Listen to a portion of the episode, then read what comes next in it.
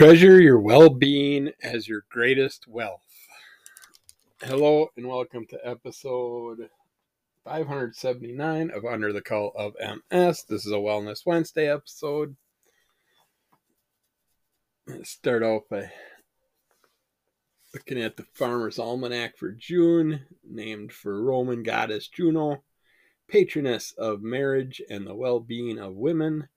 Also from the Latin word juvenis, young people. Here is the question of the month, the puzzle of the month. What key is the hardest to turn?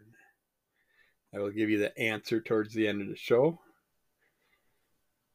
This is a simple little question, not too complicated, but the answer might be a little tough. But what key is the hardest to turn? All right, we'll get back to more of that in the end of the show. Let's see what we got to talk about today. Starting out with some intermittent fasting stuff.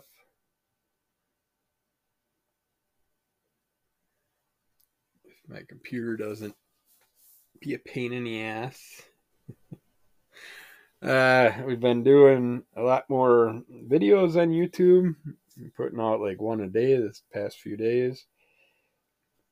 So keep an eye out for that. Because we got some MS and depression, depression, dementia videos out. So check those out if you are interested. Under the same name, under the cowl of MS. Uh, come on, why is my computer being all? I think it's downloading updates, but we'll try and get through it. Intermittent fasting is an eating pattern that cycles between periods of fasting and eating. It's currently very popular in the health and fitness community. I promote it, I enjoy it. It's a lot easier way to try and eat healthier instead of trying to make every one of the meals throughout the day a certain type of meal and certain type of items and certain amount of calories and all that. Just I would rather do the fasting. You can do the and there's people that do the 16 8 16 hours of fasting, 8 hours of eating period. They say if you're diabetic and stuff like that or pre-diabetic, I'm not a doctor, I'm just telling you stuff I hear talk to your doctors and your health crew about all this before you do get yourself on any type of permanent routine. But there's the 16-8 method. There's um, 18-6. I like to do the 20 hours of fat fasting, four hours of eating. Uh, basically between 6 and 10 is where I like to keep mine too. I do have days where I don't fast because we're doing something or part of it. Got some event going on or something that messes with the time zone and for the time period, for the fasting period and all that. But that's fine with me as long as I do it most of my days. I'm happy with it. Uh, there's the eat, stop, eat, where you fast for 24 hours once or twice a week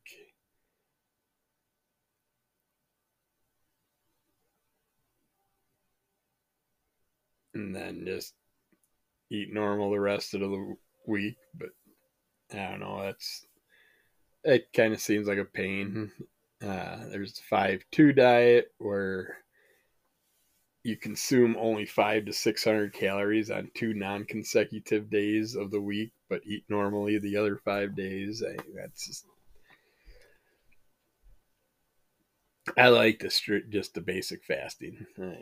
Fast most of the day and eat just a few hours of the day. But there's several different ways to do it. So all of them basically split the day or week in eating and fasting periods, and you can decide which ones work best for you if you want to try it. When you fast, human growth hormone levels go up and insulin levels go down. Your body's cell also, cells also change. The expression of genes and initiate important cellular repair processes. And I've heard so many good things about it over the years. It's not a lose weight fast type thing or anything like that. You got to add diet and regulate your types of foods and all that if you're looking for that. But intermittent fasting may slightly boost metabolism while helping you eat fewer calories. It's a very effective way to lose weight and belly fat. It can have many benefits for your body and brain. It can cause weight loss and may reduce your risk of type 2 diabetes, heart disease, and cancer. It may also help you live longer. Excuse me. Got raspy throat again today. Oh man, I didn't have my didn't make my coffee this morning. Uh, one of the major benefits of intermittent fasting is that it makes healthy eating simpler there are fewer meals you need to prepare, cook, and clean up after, which is nice. So I make one meal a day here for everybody. Other than that, you got to feed yourself. So I just worry about dinner time. rest of the day, people, if they want to eat, they can make or take their own, take some leftovers or make their own things. People who are underweight or have a history of eating disorders should not fast. There is also some evidence that intermittent fasting may be harmful to some women. So definitely check with your doctor. The most common side effect of intermittent fasting is hunger. People with certain medical conditions should not fast without consulting a doctor first. It's recommended to start with the 16-8 method, then perhaps later move on to longer fast. It's important to experiment and find a method that works for you. Yeah, I like it. I, all the diets I've tried over the years basically went on them and went off them. And you just basically you lose weight, for a month, two months, three months. And then you get bored with the same old diet routine and you fall off it. And then you gain the weight back. And every time you gain the weight back, you usually gain a little extra. And then you start over again and you try another new diet and another new one. This way, I like it because, yeah, you get hungry throughout the day. But after like the first few days of fast fasting, I barely noticed the hunger until like maybe an hour or two before my eating period. But it didn't take long at all for the body to adjust to it. Each time I've gone off it and got back on it, it's worked out well that way. And you're not doing specific type of foods that they make you do in certain diets and that that you don't care for that you get bored with and you're just burnt out on them this way i can eat what i want during that period.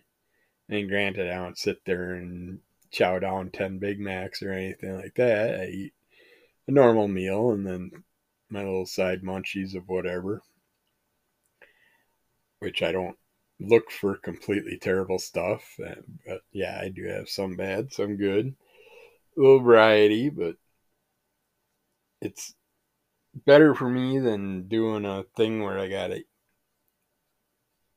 eat a plain salad every day, no dressing, nothing, easy on certain toppings and all that stuff. And just bland, bland, bland, boring, bland diet foods that just had no flavor for me. I'm a cook. I don't I I don't like foods that have no taste. Want foods that I can enjoy. I just don't have to eat a ton of them and if you're fasting most of the day and you're only eating a little bit each day, it's that's way better than sitting around mowing on shit all day long. So yeah, I promote inter- intermittent fasting. I'm a big proponent for it. Let's see. Boosting our brains, helping with depression, exercise, all that. When you exercise, a number of neurotransmitters are released, including endorphins, endocannabinoids, and dopamine. Exercise also promotes neuroplasticity and increases oxygen supply to your brain. They talk about the endocannabinoids, uh, THC and CBD and all that's more prevalent nowadays. Now that there's a few states that have their heads out of their ass and legalized it, and then the other states that are still struggling, like where I live, they're too stupid to help people out with something that doesn't cause the side effects that their medical drugs do that they have to push no problem. Will force you to take but yet the stuff you want to take that doesn't harm you as much. You're not allowed to take. But uh yeah cannabinoids uh if you use THC for a certain amount of time, eventually it kind of like seeps into your bloodstream or somehow it I just know that when I work out during the day and I sweat up a lot, I can get get a get high from just sweating it out of my system. Because it's sitting in my cannabinoid system but yeah, that's that's a thing that might surprise you if you do partake, like in the evening time and stuff, a lot, and then all of a sudden in the future you're working out and it's like, holy shit, I'm high. What's going on? I didn't smoke anything. It's because you're sweating THC through your pores and heating it up and activating it. And your cannabinoid system is activating it. Yeah, that's that was a in, highly interesting effect to me. I'd go for walks with the animals every morning, and yeah, say, hey, I got a buzz, early day buzz. Uh, the most commonly experienced science backed benefits of physical activity on mental health are reductions in stress, improved self confidence, improved mood, better sleep quality, sharper memory, and clearer thinking. It's you always feel better when you, you're doing some type of physical activity, exercise, getting it's good for fighting off anxiety, bipolar disorder, any type of depression, PTSD, OCD. regular physical exercise may have positive effects on several mental health conditions, including depression, ADHD, generalized anxiety disorder, bipolar disorder, OCD, and PTSD. And it just helps make the mind clearer and more upbeat, perky. It's just you just feel better. Your muscles might be sore, your body might be sore, but your brain is usually more upbeat, sleep better, less stress. Set attainable goals and make your workout something you enjoy. You'll reap the most mental health benefits from exercise if you find something you enjoy doing and maintain the habit long term. I've mentioned many times in the past that I promote DDP yoga. I really like that. You can make it your own, design it your own, do what you want with it.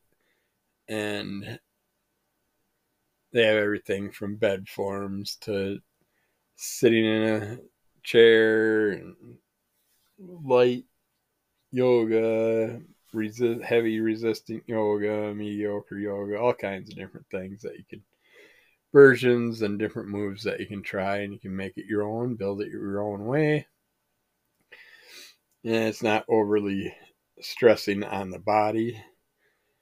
And if you are doing any type of workout, exercise, anything, just listen to your body. Once you start to feel things start to pull, don't overextend them to the point that you end up pulling a muscle or injuring something, because then you're laid up longer and got to start up all over again. And it's just basically wasting your time by not benefiting you if you're just going to end up injuring yourself. So definitely be careful with that and listen to your body. You don't have to overdo it. And, and if you're doing the intermittent fasting, then you're doing some type of exercise, your body's going to probably show some good results. Uh, unless you're eating complete crap and devouring a ton of shit just during your non-fasting hours and then your exercise you're just doing a little bit a couple days a week and not really getting in three half hour sessions a week or something like that that you don't have to get complete half hour sessions and you can do 10 minutes here 10 minutes there stuff like that. Like i said don't overburden the body don't burn the body out don't overwork the muscles and injure something. Always take into consideration what you're doing and how your body feels because you could cause pain. So let's look into some pain relief ideas. Uh, there's so many different types of neuropathic pain and physical pain and nervous system pain, post post post therapeutic neuralgia, diabetic neuropathy, carpal tunnel syndrome. Uh, you should see your doctor if your pain hasn't gone away after two to three weeks, is causing you stress, anxiety, or depression, prevents you from relaxing or sleeping, stops you from exercising or participating in your normal activities, hasn't improved with any of the treatments you've tried. Living with chronic pain can be emotionally and physically damaging. Some treatments that might help you find relief. You got over the counter medications, like acetaminophen, Tylenol, nonsteroidal anti-inflammatory drugs, NSAIDs that you can get without a doctor's prescription. Uh, NSAIDs block substances substances called COX-1 and COX-2. They relieve pain related to inflammation, they're helpful for conditions like a headache, a backache, muscle aches, arthritis, menstrual pain, sprains, and other minor injuries. Common types of NSAIDs are aspirin, ibuprofen, Advil or Motrin, naproxen, which is Aleve. Take only the amount recommended on the package. Using too much can increase your chance for side effects like kidney injury, excessive bleeding, stomach ulcers. And then if you aren't getting relief and you got to go talk to your doctor and find out something, see if you can get something more effective, there's prescription drugs.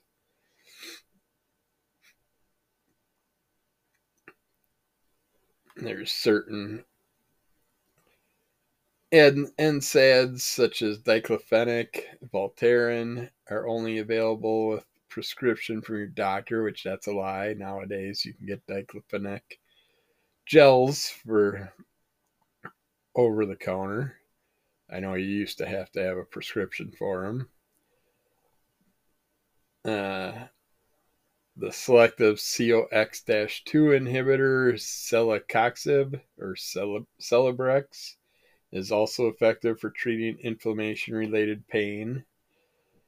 Uh, stronger opioid drugs like hydrocodone and oxycodone treat severe pain, but are very limited nowadays because the opioid pandemic because opioids can be risky. They're very addictive. They create pleasurable feeling that some people want to replicate over and over again, all while causing tolerance and need for higher doses to achieve the same effect. And that's what you get from them. That's what I never understood about opioids. You get that little high effect, that happy effect, that feel good effect, but yet the pain's still there it's like it wasn't doing much for the pain, but you're taking more and more to get that happy effect that take your mind off the pain. It's pretty much what I was doing. So yeah, I never finished my prescriptions and stuff and just took what I needed to get through the first few bad days of pain and then use other methods after that. Corticosteroids work by suppressing and thus, thus reducing the immune system's inflammatory response by reducing inflammation. These drugs also relieve pain. Doctors prescribe steroids to treat inflammatory conditions like inflammatory arthritis. Uh, some examples of steroid drugs include hydrocortisone, Cortef, methylprednisolone, Medrol, prednisolone, which is Prelone, and prednisone, which is Deltasone. Cortisoid, corticosteroids can also cause side effects like weight gain, osteoporosis, difficulty sleeping, mood changes, fluid retention, high blood sugar, and increased risk of infection. I'm not a big proponent of corticosteroids unless I absolutely cannot stand the pain because usually if I wait out the pain for five days or so, I get the same effect as I do taking the steroids for five days. And I'm just damaging my body more by taking the steroids as far as I'm concerned. But hey, to each his own. Opioids are powerful pain relievers which we talked about earlier.